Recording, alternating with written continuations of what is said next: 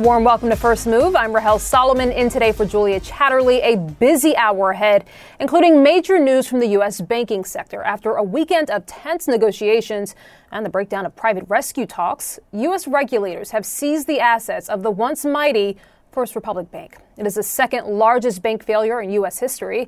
It's also the third big U S bank to collapse since March. JPMorgan winning the bidding war to acquire the bulk of First Republic's operations, and this includes billions of dollars worth of loans and deposits, making the country's biggest bank, J P M, even larger. And shares of JPMorgan currently up, let's call it four percent pre-market on the news, slightly more than four percent there. Now, the fate of First Republic has been a major worry for investors for quite some time. Its shares have been plunging more than twenty-five percent last week alone. That's after investors questioned its ability to survive, given that huge scale of deposits being withdrawn. Now, market reaction to this news is more muted. You can see NASDAQ, S and P slightly lower, little change after last week's gains. European investors, meantime, they have the day off. Dow looks just about flat. We'll keep an eye on that for you. But lots more challenges ahead for investors later this week. The Fed, of course, out with its key policy decision on Wednesday, and another quarter point interest rate hike is expected. The E C B also holding a policy meeting as well. And Apple reports profits after the closing bell on Thursday. And that's not all, because the U S is out with the April jobs report on Friday. A lot to discuss, to say the least. But let's begin with the latest on U S banks. The failure of First Republic Bank coming just days after the Fed admitted some of the blame for the collapse of the Silicon Valley Bank. But the big question now is, does this finally put an end to all of the bank turmoil of the past few months? Vanessa Yurkevich is outside of First Republic Bank in New York. Vanessa, good morning. So you've been on a media call this morning with bank executives from J P M. What did they have to say? Well, Rahel, the branch just behind me of First Republic opened moments ago, but it is now owned and operated by JPMorgan, as will be the other eighty-three branches around the country. As you mentioned, I just listened in on a media call with uh, Jamie Dimon, who said that they weren't looking for this deal, but it made sense financially in the end. And this was after the F D I C held this auction, with bids needing to be in by four p.m. yesterday. So this deal coming together very quickly. I want to take you through some of the key points here. The first one, incredibly important. What does it mean for customers of First Republic Bank? Well, all of your deposits in the bank are safe. Uh, J P Morgan assuming ninety-two billion dollars in deposits. Also, eight hundred J P Morgan staffers made this happen in twenty-four hours. J P Morgan also not assuming any of First Republic's corporate debt, and also J P Morgan paying ten point six billion dollars to the F D I C on this deal. But remember, Rahel, this is coming after J P Morgan led other banks to infuse First Republic with about thirty billion dollars back in March. That did not seem to hold them off very long. J- uh, Jamie Dimon on the media call said that they were hoping that that thirty billion dollars of cash would help, but ultimately it was a stopgap, Rahel. That's a great point. It sort of delayed things, it appears, but ultimately wasn't enough to really change the outcome of things here for First Republic. Vanessa, in terms of further contagion, at least based on market reaction, and it's still early days here, but the sense appears to be that maybe this is finally contained in terms of the, the banking sector. What are you hearing? That is certainly what we have heard from analysts, and what we just heard from uh, Jamie Dimon himself. He says that he thinks that we're nearing the end of these bank failures. He believes that the banking system is sound, and he is signaling that this is not going to play an impact in terms of a recession. He also said that he didn't make this deal to stave off a recession. A recession, but of course, for consumers, they want to know that their money is safe. Rahel, the F D I C, the Treasury part. Department and J P Morgan all working together in some way on this deal. They are trying to signal to the American people that the banking system is in fact safe and that people's money is safe. Rahel. Mm. And maybe driving home the point that this was a, a good financial decision, as you pointed out, saying that this made sense financially. Vanessa Yurkevich, great to have you. Thank you. Let's now turn to the conflict in Sudan, which is stretching into its third week, despite the two sides agreeing to extend their ceasefire. People in Sudan tell C N N that they continue to hear explosions early Monday, including around the presidential palace in the capital city of Khartoum. Meanwhile, there are more efforts by foreign officials to try to get their citizens out of the region. Thousands, including one hundred Americans, have been evacuated to Jeddah, Saudi Arabia. And that's where we find C N N's Larry Madowa, who joins me now. So, Larry, for every person evacuated from the region, I imagine there must be many more who are still there, who are trapped, stuck. What are you hearing? That is right. You can't evacuate forty-five million people out of a country. So those getting evacuated are those with dual nationalities. They're Sudanese British, Sudanese American, Sudanese Swedish, Sudanese Australian. But they have to leave their families behind, and it's heartbreaking.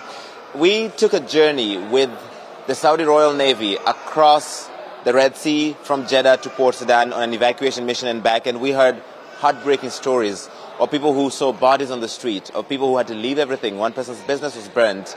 And that's why so many people are making this journey. Just this morning, about one hundred five Americans arrived here on the first U S naval ship to make that journey, the U S N S Brunswick.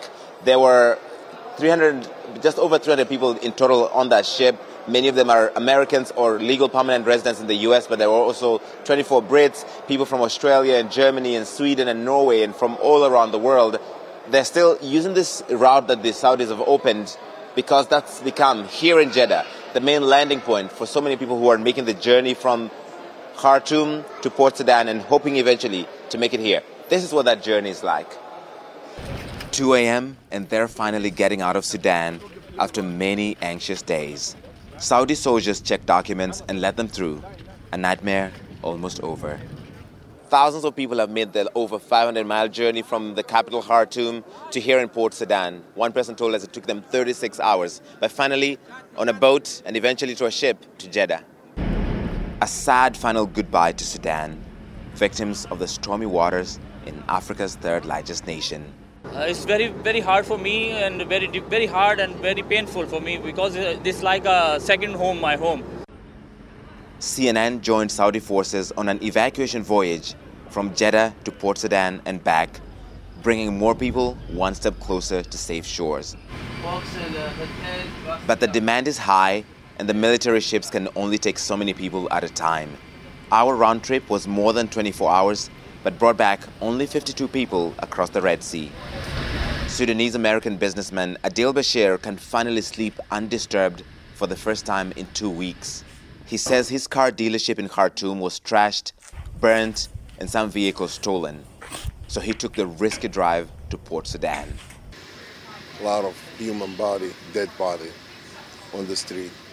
You say you were detained by men in Rapid Support Forces uniform after you told them you're a U S citizen. Uh, maybe you are a U S citizen, you are a spy. I believe they want us to be like a human shield because they were thirteen ahead of me. As more people escaped from Sudan, another ceasefire was broken over the weekend, with fighting in the country entering a third week. The Saudi port city of Jeddah has become the main landing point for thousands fleeing the conflict. The Saudis are throwing everything at this rescue operation. The assets, the capability, military, civilian in Saudi is taking uh, the civilian from Sudan. So as, as long as it's safe, Uh, we will keep doing our role. This large commercial ship brought nearly two thousand evacuees from Port Sudan, one of the largest arrivals in Jeddah so far. Hanadi Ahmad and her Sudanese-American family were among those on the vessel received by U S Embassy staff. They're relieved to be safe, but heartbroken for those who couldn't get out. Very bad, wallah. It's very bad, because all my family is here. My mom, my dad. And it's very difficult, wallah. You're scared for them? Yeah. I am so sorry. It's okay. Alhamdulillah. Alhamdulillah, we are out. A few lucky dual nationals and foreigners can leave, but most Sudanese people are trapped in a deadly conflict with no end in sight. There's so much heartbreak in the people who are having to make that difficult journey to Port Sudan and then across the Red Sea to uh, here in Jeddah. But there's also beauty and innocence. I want to introduce you to my little friend, Omar. How are you doing, Omar? I'm doing good. You have a little sister, right? Yeah. How old is she? She's three weeks old. Are you excited to have a little sister? Yeah. What do you want to be when you grow up? I want to be an astronaut. Ooh, exciting. Are you looking forward to going back to home? Uh, no. I don't ever want to see Khartoum again. You don't want to see Khartoum again. Why? because uh, I'm scared that uh, if I go back to Khartoum, and it's like just like a holiday, if I go back to Khartoum, uh, something will happen again, and I'm, I will not able to get out. I will not be able to get out. But you're safe now. You're going to be fine. Yeah. Thank you, Omar. We didn't even plan that. That's how he's feeling. His three-week-old sister was born just before the conflict. They have spent a week in Port Sudan trying to make this journey and back home to Scotland, where Omar and his family are from. Larry, just incredible. And I'm so glad you brought up little Omar. Great to see him smiling, but you just really have to wonder about the perspective of children who are going through this ordeal and what they must be thinking watching all of this uh, play out. Larry Madowa, thank you for your reporting. Great as always. And we'll have more on the growing crisis later in the show with the Vice President of Humanitarian and Emergency Affairs at World Vision, one of the largest humanitarian agencies with a presence in Sudan. So more to come here. Stay with us.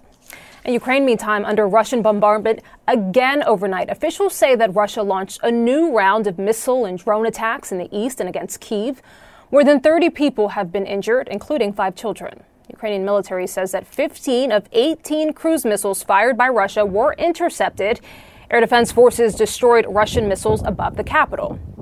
Meantime, in the city of Uman, many remain in mourning. That's after a missile strike killed twenty-five people, including six children, in an apartment building on Friday. Funerals were held for the lost on Sunday, and C N N's Nick Robertson spoke with residents of the community who were paying their respects. In the shadow of death, there is love. Floral tributes and toys for victims of Russia's strike in Uman Friday. Anya, fifteen years old, is paying respects to her near neighbours. So many innocent children died, she says. I'm so sorry they're not alive anymore. More than a day after the apartments destroyed, recovery winding down. twenty-five dead, six of them children. Victoria points to where her father lived. This one with the, with the blue wall here? She lists all the neighbours who are now dead. On the ninth floor, a grandma, her daughter and two great-grandchildren. On the eighth floor, a father and son.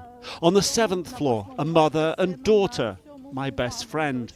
And on the sixth floor, a young couple, both thirty. Children. Her father survived. It was a miracle, he says. They rescued me with a ladder and people gave me clothes. Victoria shows us documents, a letter to a now-dead friend, the photo of another neighbour. She tells us she found them blowing in the wind. They're so important, she says. They're all that's left. The recovery is painstakingly slow. The wait for answers about the missing, just as painful. But in all the grief, there is humanity and there is anger. In a nearby school, neighbours sought clothes, a gift for survivors who lost everything. We saw all this family, the children, they were crying, and I don't know, we just felt that uh, something we need to do that, to help them. We feel some hate for our Russian neighbours, if we can call him like that. But uh, most we are focused on helping, just only helping. Police already documenting the scale of the loss. Boris Bov telling them his vehicle destroyed.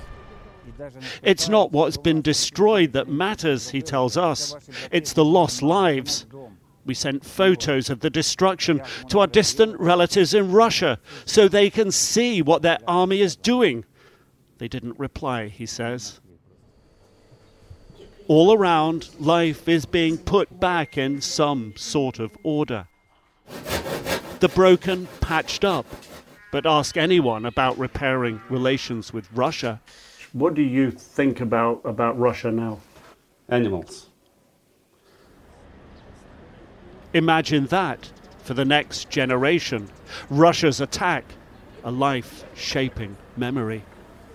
Nick Robertson, C N N, Uman, Ukraine. Meantime, people across France are taking to the streets once again, this time using May Day as a fresh opportunity to protest. Demonstrators coming out to slam changes to the pension system and also the Macron government that forced them through. C N N Paris correspondent Melissa Bell joins us with the details. So, Melissa, as we could see in some of those live pictures, it appeared to be some live uh, tear gas there. It appeared to be a very heavy police presence. What are you seeing on the ground? Well, right here, Rahel, we're at the very front of the protest where the Black Bloc traditionally uh, kick things off and try and seek confrontation with the police. And that's what we've been seeing already just now behind us, uh, just a few moments ago. One of those moments uh, when uh, there was a fair amount of clashes. There's still tear gas thick in the air and pretty violent clashes between the protesters on one hand uh, and the police who are lining the streets of Paris trying to keep this uh, march as peaceful as they can. Now, we had been expecting it simply because, as you mentioned, this is the context of the first of May. It isn't just that the pension reform protest goes on, even though this is now going to become law. The unions have vowed that they will keep on fighting through the street, and that's why you've got behind uh, those uh, initial Black Bloc protesters all of the main trade unions and their balloons that go right back uh, to République. They're here to protest the pension reform. The broader context, of course, is that this is May the first. This is the day when traditionally, Rahel, the French get out and protest. Here Here in Europe, it is a day for coming out onto the streets in favor of many causes. And so you'll see lots of different signposts today. There are people uh, out here demonstrating for the rights of women in Iran. There are people here demonstrating in favor of action against climate change. Uh, but the protesters uh, had uh, been expected to turn out in huge numbers, and authorities, more importantly, had been expecting those violent elements to be perhaps more present than they have been even these last few weeks during the pension reform protests. Between one thousand to two thousand protesters, they believe, uh, that are intent on causing trouble. And certainly what we've seen so far is that it's gotten off uh, to a fairly confrontational start with the police, Rahel. And Melissa, just for your own awareness, we're actually showing our audience in a different video inbox uh, some of those clashes that appear to be taking place as we speak with law enforcement and the heavy police presence there in Paris. Melissa, as you said, it is set to become law now, this controversial reform. Any sense now that it does appear to be uh, becoming law, any sense of how long protesters plan to keep protesting? I mean, what's next here? I think that is uh, the big question at this stage. The authorities clearly hoping, Rahel, I'm just going to show you what's happening behind, because uh, that is some, where some of that, those scenes are happening as the protesters try and make their way forward. The, the march has been momentarily stopped because of those clashes. What the authorities are clearly hoping is that this is going to run out of steam, that now that the uh, law is set to go ahead from September, in fact, uh, people are going to see an incremental rise in the number of months that they have to work to get their pension. It's happening. Uh, they're clearly counting on the fact that the protesters will get tired of this, the unions will give up. As you can see, not only are the unions determined to continue uh, causing as many strikes as they can, holding as many of these protests as they can, but it is those Black Bloc elements, the far left, uh, that we have seen in far greater numbers today than we had in many of the protests before, partly because of that May the first traditional significance of this march, but also uh, because of the anger that is out there. I think another interesting thing, uh, Rahel, that the protesters know is that the popular support uh, for this protest movement has actually gone up since January. It began January nineteenth by eleven percent. So despite the strikes, despite the protests, uh, there's been an eleven percent increase in the proportion of the French population that actually backs this protest movement. And I think that's very much uh, on the minds of the trade unions and the protesters as they come out here today on May first, Rahel. Melissa, it's a fantastic point, because that would be my next question. I mean, if, if officials are hoping that this loses steam, public support doesn't really bear that out, because you're actually seeing, as you pointed out, public support for this uh, for this for the protesters is actually increasing with time. And so that's not helping there. The last thing I would ask, I suppose, is that clearly from Macron's side and from the government side, they would say this is about money. This is about fiscal responsibility. Uh, what do protesters say in terms of just the fact that, uh, at least according to Macron, this is not sustainable the way the reform uh, program had been set up before? That's right. We've been hearing from France's Labour Minister, Rahel, who says uh, that if the current system continues as it does, uh, the uh, deficit uh, will be about thirteen billion dollars per year by twenty twenty-seven. And one of the points he made on French television recently was, okay, you want to have a pause in the reforms. Will you allow for a pause in that deficit. Now, what the trade unions, what the great proportion of the public uh, believe is that the government is uh, picking a fight in the form uh, that it's pushed this through or held. It's not so much on the substance of whether pensions need to be reformed. It is also the way the government's gone about it, pushing as it has this reform, controversial to begin with, uh, without a vote in Parliament. I think that is partly what's added uh, to a lot of the anger that you're seeing, not just here on the streets today, but in the wider public. Fear about the form uh, that this particular pension reform has taken uh, beyond the actual fact of raising the retirement age. So there is this uh, now a great deal of anger that's very much focalized on the French president himself. Remember that this builds on something that goes way back to the Yellow Vest protests. A lot of popular discontent at the way that Emmanuel Macron governs and the mm. types of reforms that he's been bringing in. And I think that is once again being crystallized also in a context where things have just gotten worse. Inflation, the cost of living. Uh, there is a lot of popular anger out there, a lot of it focused on the French president himself, Rahel. Mm. And a lot of it very clear for, for me and all of our viewers around the world to, to witness today on the streets of Paris. Melissa Bell, thank you for joining us from Paris.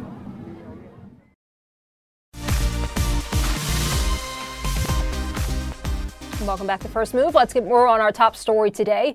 The failure of First Republic Bank and J P Morgan's winning bid to acquire billions of dollars worth of the bank's assets. First Republic was once a mighty regional banking institution with a predominantly wealthy client base. It now becomes the second largest banking failure in U S history and the third big bank to fail since March. U S Treasury issuing a statement today saying, quote, Treasury is encouraged that this institution was resolved with the least cost of the Deposit Insurance Fund and in a manner that protected all depositors.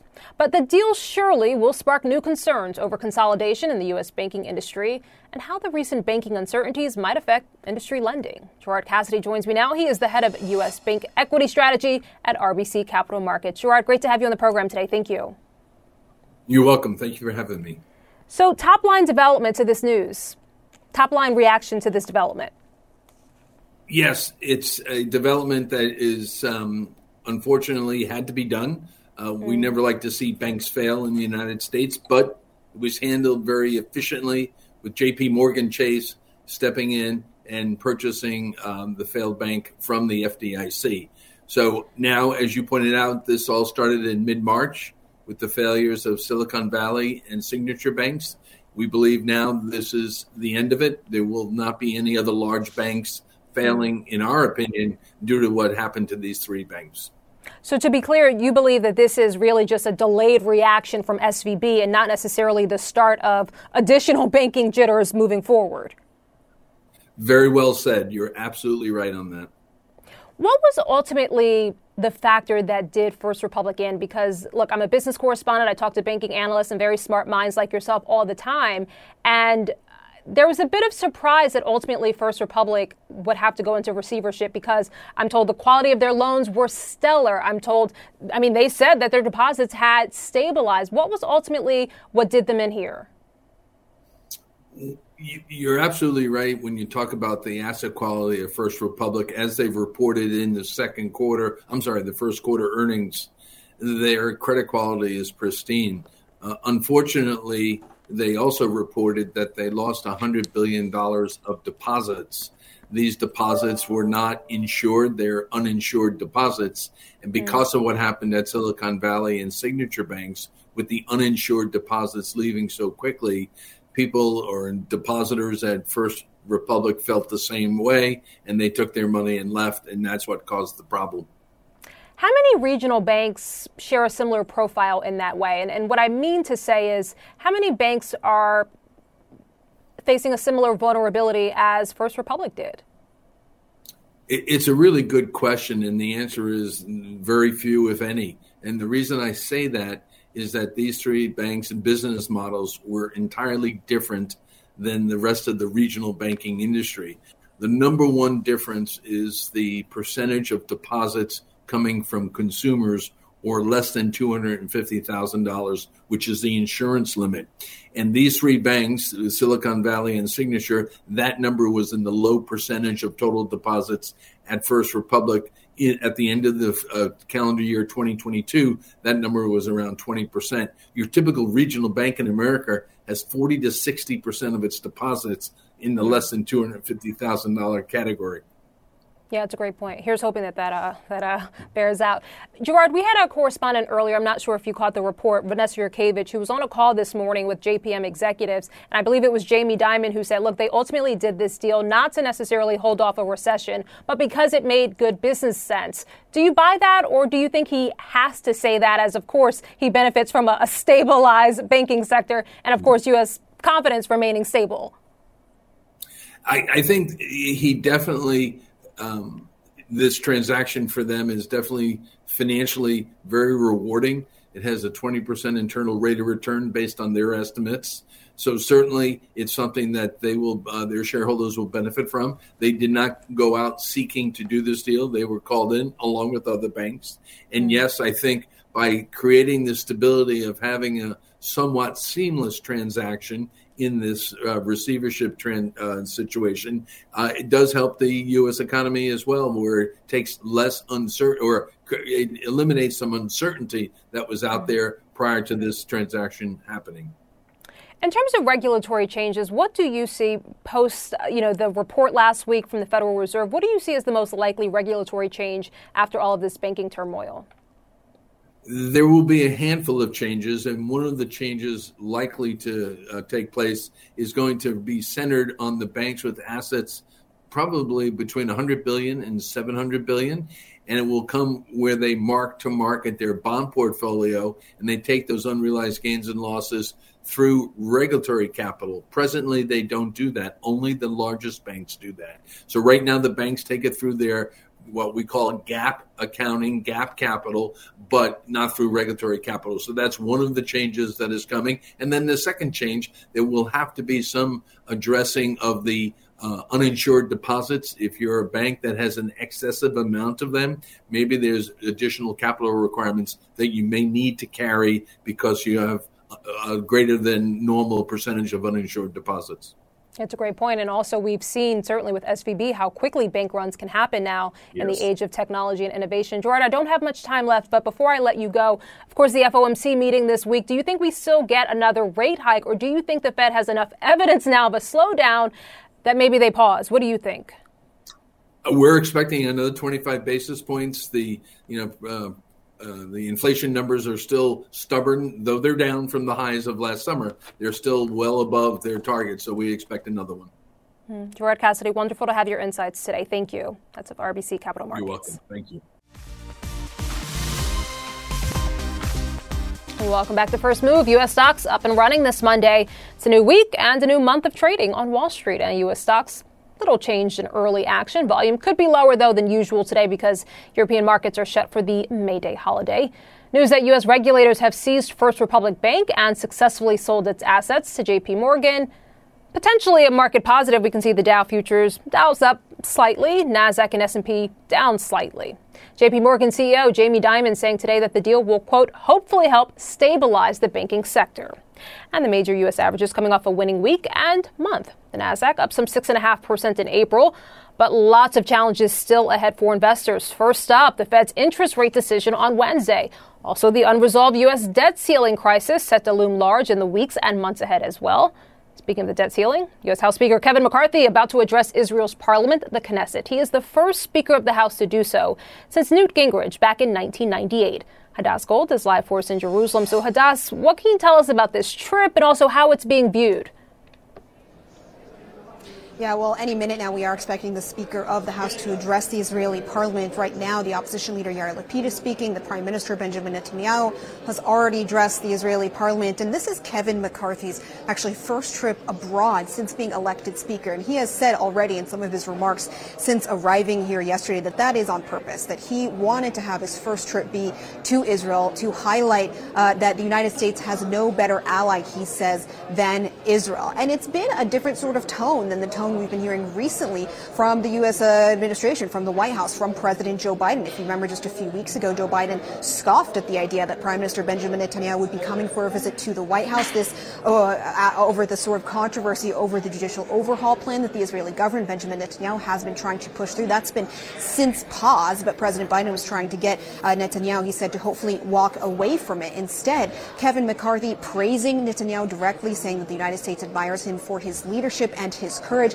and even saying, going so far as to say in an interview with an Israeli paper yesterday, that if President Biden does not invite Benjamin Netanyahu to Washington soon, that he will instead invite Netanyahu to speak to the U S. Congress, even without a White House invitation. That would be a pretty significant event if it were to happen. McCarthy even joking that he's being treated the same way by President Biden, saying that he also has not received an invitation to meet with President Biden since becoming elected. But what we're hearing to ex- what we're expecting to hear from McCarthy is likely a lot of warm words about the U S-Israel alliance, that it's now Israel's now celebrating its seventy-fifth year as a country, saying that he expects uh, that alliance to continue for the next seventy-five years and beyond. What we will are less likely to hear about is the many controversies that are swirling around this Israeli government right now. Everything from the extremist right-wing ministers who are in positions of power, people who were once considered the far fringe of Israeli politics, to this massive judicial overhaul plan that has been called undemocratic by some of Israel's critics. Likely this speech will be a lot of positive language about the alliance and how it will endure in the coming years. Rahel. Hadass Gold, Live four is there in Jerusalem. Thank you, Hadass. We want to now return to Sudan, where the conflict between rival military forces continues. It has been three weeks of devastation, and there does not appear to be any end in sight. Now, despite the extension of another so-called ceasefire, people in Sudan tell C N N that they heard explosions in and around the presidential palace in the capital city of Khartoum early on Monday. And on the ground, well, the situation is quickly worsening. Over the weekend, the United Nations warning the humanitarian crisis is reaching a breaking point, and the Sudan Doctors Union warning that the number of dead bodies scattered across the streets is creating an environmental catastrophe. Joining me now is Mark Smith. He is the Vice President of Humanitarian and Emergency Affairs of World Vision. That's one of the largest humanitarian agencies with a presence in Sudan. Mark, thanks for being with us today. Thanks for having me. So as I understand it, you still have teams in Sudan, but they are not able to do the work they so desperately want to do. Walk me through the status of your teams right now. So right now we have about two hundred ninety national staff who frankly are hibernating right now. Um, our international staff, we were able to evacuate last week via Port Sudan and Jeddah, uh, and one went into South Sudan. But our national staff are Uh, at this point, suspended operations. Tomorrow, we're having a discussion with respect to how do we restart, where do we safely restart, and assessing uh, where we can actually provide assistance. And, and walk me through those conversations. I mean, what are your staff, your national staff there telling you in terms of um, the scene? Well, basically, um, it's it's difficult to kind of stay in touch with all of them, given cell phone uh, coverage has, has been disrupted, uh, electricity's been disrupted, people have been on the move. So at this point right now, we're hearing that the situation is very desperate. Prices have increased dramatically. We have not been able to actually pay staff since the beginning of April because we can't get cash into the country. So they're in a bit of a desperate situation themselves, uh, but they are kind of, uh, you know, starting to think about what can we do, where can we do it? Yeah. And what concerns you most? I mean, I have to wonder about the children. We had a correspondent earlier um, in the port of Sudan who actually now he's in Jeddah, but he talked to a young a young child, Omar, who was remarkably smiling. But he said to him, he said to our correspondent, "I'm scared if I go back, I won't be able to get out." I mean, what, what concerns you most right now? So I would say that from a safety perspective, we're probably most concerned about women and children. Um, when you have people on the move, uh, you know, gender-based violence, uh, attacks on women, uh, children, disabled. These are the people that are most vulnerable to violence, exploitation, abuse. And so that would probably be our number one concern. Of course, uh, access to clean water, lack of access to food. These are issues that are very concerning as well. Mm. Um, and so uh, while we're assessing, beginning to assess what we can do inside the country, we are seeing tens of thousands of people cross borders into Chad, Ethiopia, uh, South Sudan. And so in those areas, we've already started programming. Yeah. And as I understand it, World Vision has been active in Sudan for decades, if, if memory serves me correctly. S- Sudan, right. Of course, not um, foreign to conflict. I, for one, was born in Sudan. I was born in Khartoum. It's a region of the world I know very well. Uh, what would you like right. to see done? What more needs to be done, perhaps from the international community, to um, try to take care of some of these people there? Well, I think obviously we'd like to see an end to the fighting. And this is where I think help from outside of Sudan is probably really important. The African Union, I think, is in a position to be able to kind of step up and help with negotiations to bring an end to the violence. That is probably the biggest step that we can see in terms of assisting people is the violence has to end. We have to find a solution. Once that happens, then we can begin to access populations with assistance. But as far as I know, I mean, both generals, both sides say they have no intentions to stop. So so what do you see happening from here? Uh, I mean, that's the situation now. Um, we're just hoping that at some point, uh, negotiators can be working with these generals uh, and bring them to the table to figure out uh, a way forward uh, that's peaceful. Yeah. Well, Mark Smith, we are certainly uh, thinking about your staff and hoping that they are able to, to do the work Thank that they you. want to do safely um, to help the people who clearly need it. Mark Smith, thank you. Thank Vice you. President of Humanitarian and Emergency Affairs at World Vision. Welcome back. An update now on our top stories, one of our top stories around the world as protests continue across France on May Day. As you can see here, these are live pictures. Police are out in full force in Paris. The protests come after President Emmanuel Macron's pension reform plan went through, a very controversial plan. And as we can see here, people are clearly so angry about it. We have seen tear gas, fires, broken windows. We've heard very loud uh, booms there. C N N will, of course, stay across these protests and bring you updates as we get them. But those are live pictures in Paris as people continue to protest. And actually, I want to take you to Melissa Bell uh, in Paris, who is with us or is not with us, guys. Okay, Melissa, I want to bring you back into the conversation now. Walk us through again uh, what more you're seeing on the ground. Uh, Rahel, we're, uh, let me just show you what's happening where we are. This is um, the front of the protest where the Black Bloc have been facing off with the riot police for the best part of the last uh, half hour or so. And for now, the march isn't able to make progress because of these Uh, regular uh, scuffles that have been happening, and it's really been getting quite violent. As you can see, uh, the riot police are lining uh, the side streets of where the march should go, and it is against them that the Black Bloc have been facing off for the last half hour, hour, fairly violently, uh, really trying to express some of that very uh, uh, violent anger that they're feeling. Now, this is the front of the march, as I was saying a moment ago. It's important to remember that going further back, you've got all the trade unions. Uh, there are, uh, we expect, many tens of thousands of people who'll be out on the streets of France today, many of them protesting peacefully. These are traditional May Day protests. Of course, authorities expected there would be far more people in the street because of the pension reform protest, because of the anger that's out there. Uh, but what we've been seeing, certainly, as this march has kicked off, is a lot more of those Black Bloc that you tend to see at the front of the marches seeking the direct confrontation with the police uh, than we had in many of the march of the many of the protests these last few weeks. And I think that speaks to a couple of things. First of all, of course, that this pension reform is going ahead. The law has now been passed. The changes will be effective from September, and people will start seeing uh, the number of months that they have to work raising in practice. And that, of course, is causing a great deal of anger. And this May the first is being used symbolically uh, to really make Uh, playing the anger about that. It is also uh, important to remember, I think, that that pension reform anger has been taking place in the context of inflation, uh, high cost of living. All of those grievances that were the heart of the Yellow Vest protests a couple of years ago have really gotten worse. And a lot of that anger that you're seeing expressed on the streets today against Emmanuel Macron is something that's been seething, simmering for many years now, and has really gone, gotten a lot more violent, a lot more overt, a lot more obvious over the course of the last few weeks as a result of this particular pension reform protest, Rahel. That's a great point, Melissa, that bears repeating. It's the controversial nature of the reform, but it is also the way in which it was pushed through that has clearly uh, really inflamed tensions there in Paris.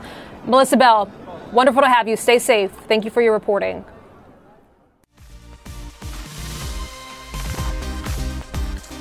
Welcome back into Cuba now, where severe fuel shortages have forced the government to cancel the traditional May Day parade today. Now, most years, it actually draws hundreds of thousands of people to Revolution Square in Havana. Patrick Ottman joins me now. So, Patrick, what do we know about what's behind all of the fuel shortages?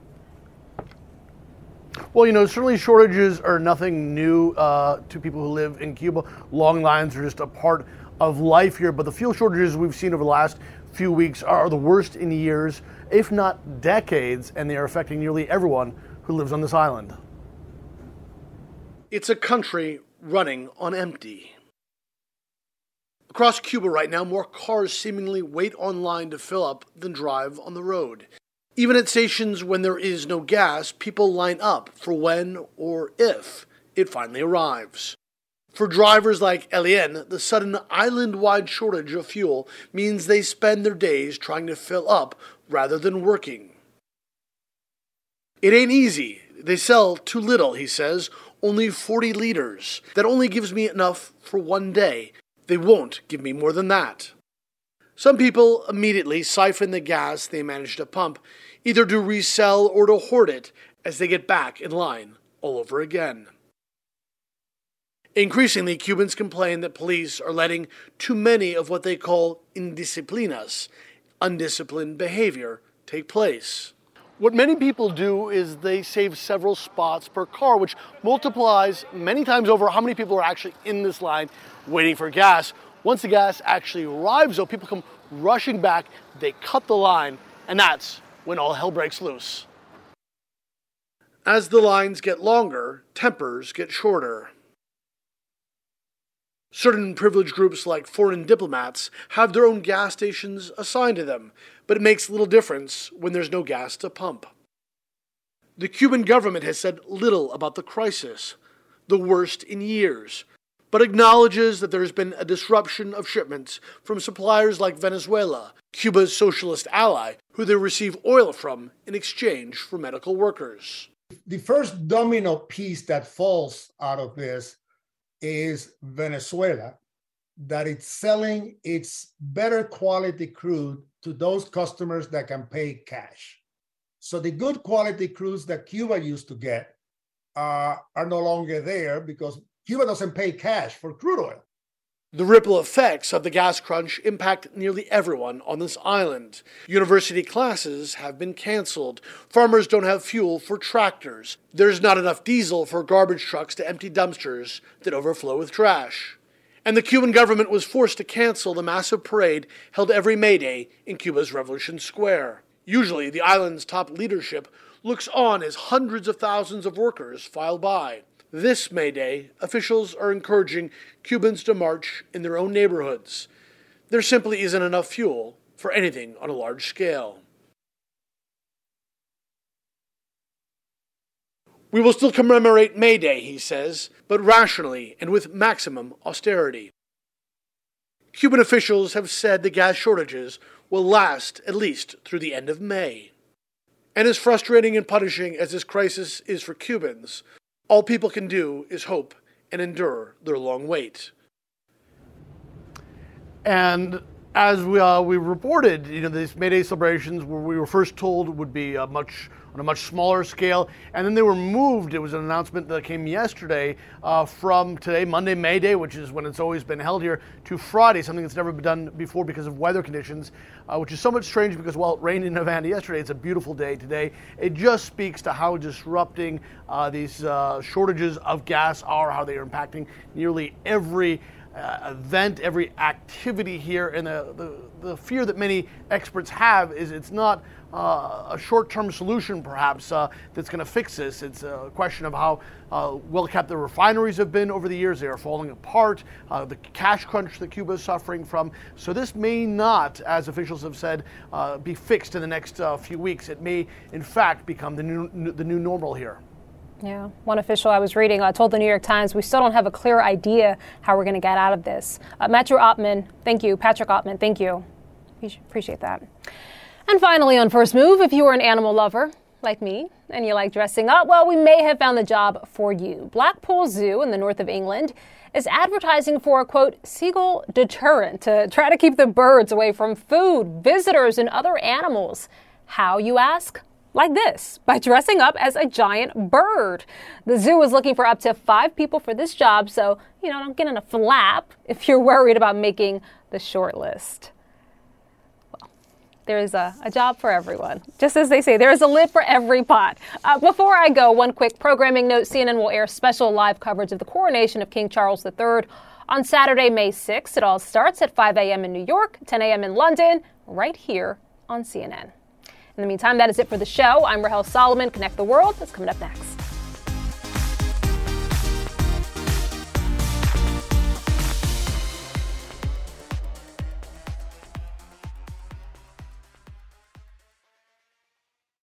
Quality sleep is essential, and that's why the Sleep Number Smart Bed is designed for your ever-evolving sleep needs. So you can choose what's right for you whenever you like. Need a bed that's firmer or softer on either side? Helps you sleep at a comfortable temperature. Quiets their snores. Sleep Number does that. Sleep better together. J D Power ranks Sleep Number number one in customer satisfaction with mattresses purchased in-store. And now, save fifty percent on Sleep Number limited edition smart beds for a limited time. For J D Power twenty twenty-three award information, visit j d power dot com slash awards. Only at Sleep Number stores or sleep number dot com. I'm Doctor Sanjay Gupta, host of the Chasing Life podcast. In honor of our tenth season, we want to hear from you. Leave us a message at four seven zero, three nine six, zero eight three two and tell us how you chase life. It could be used on an upcoming episode.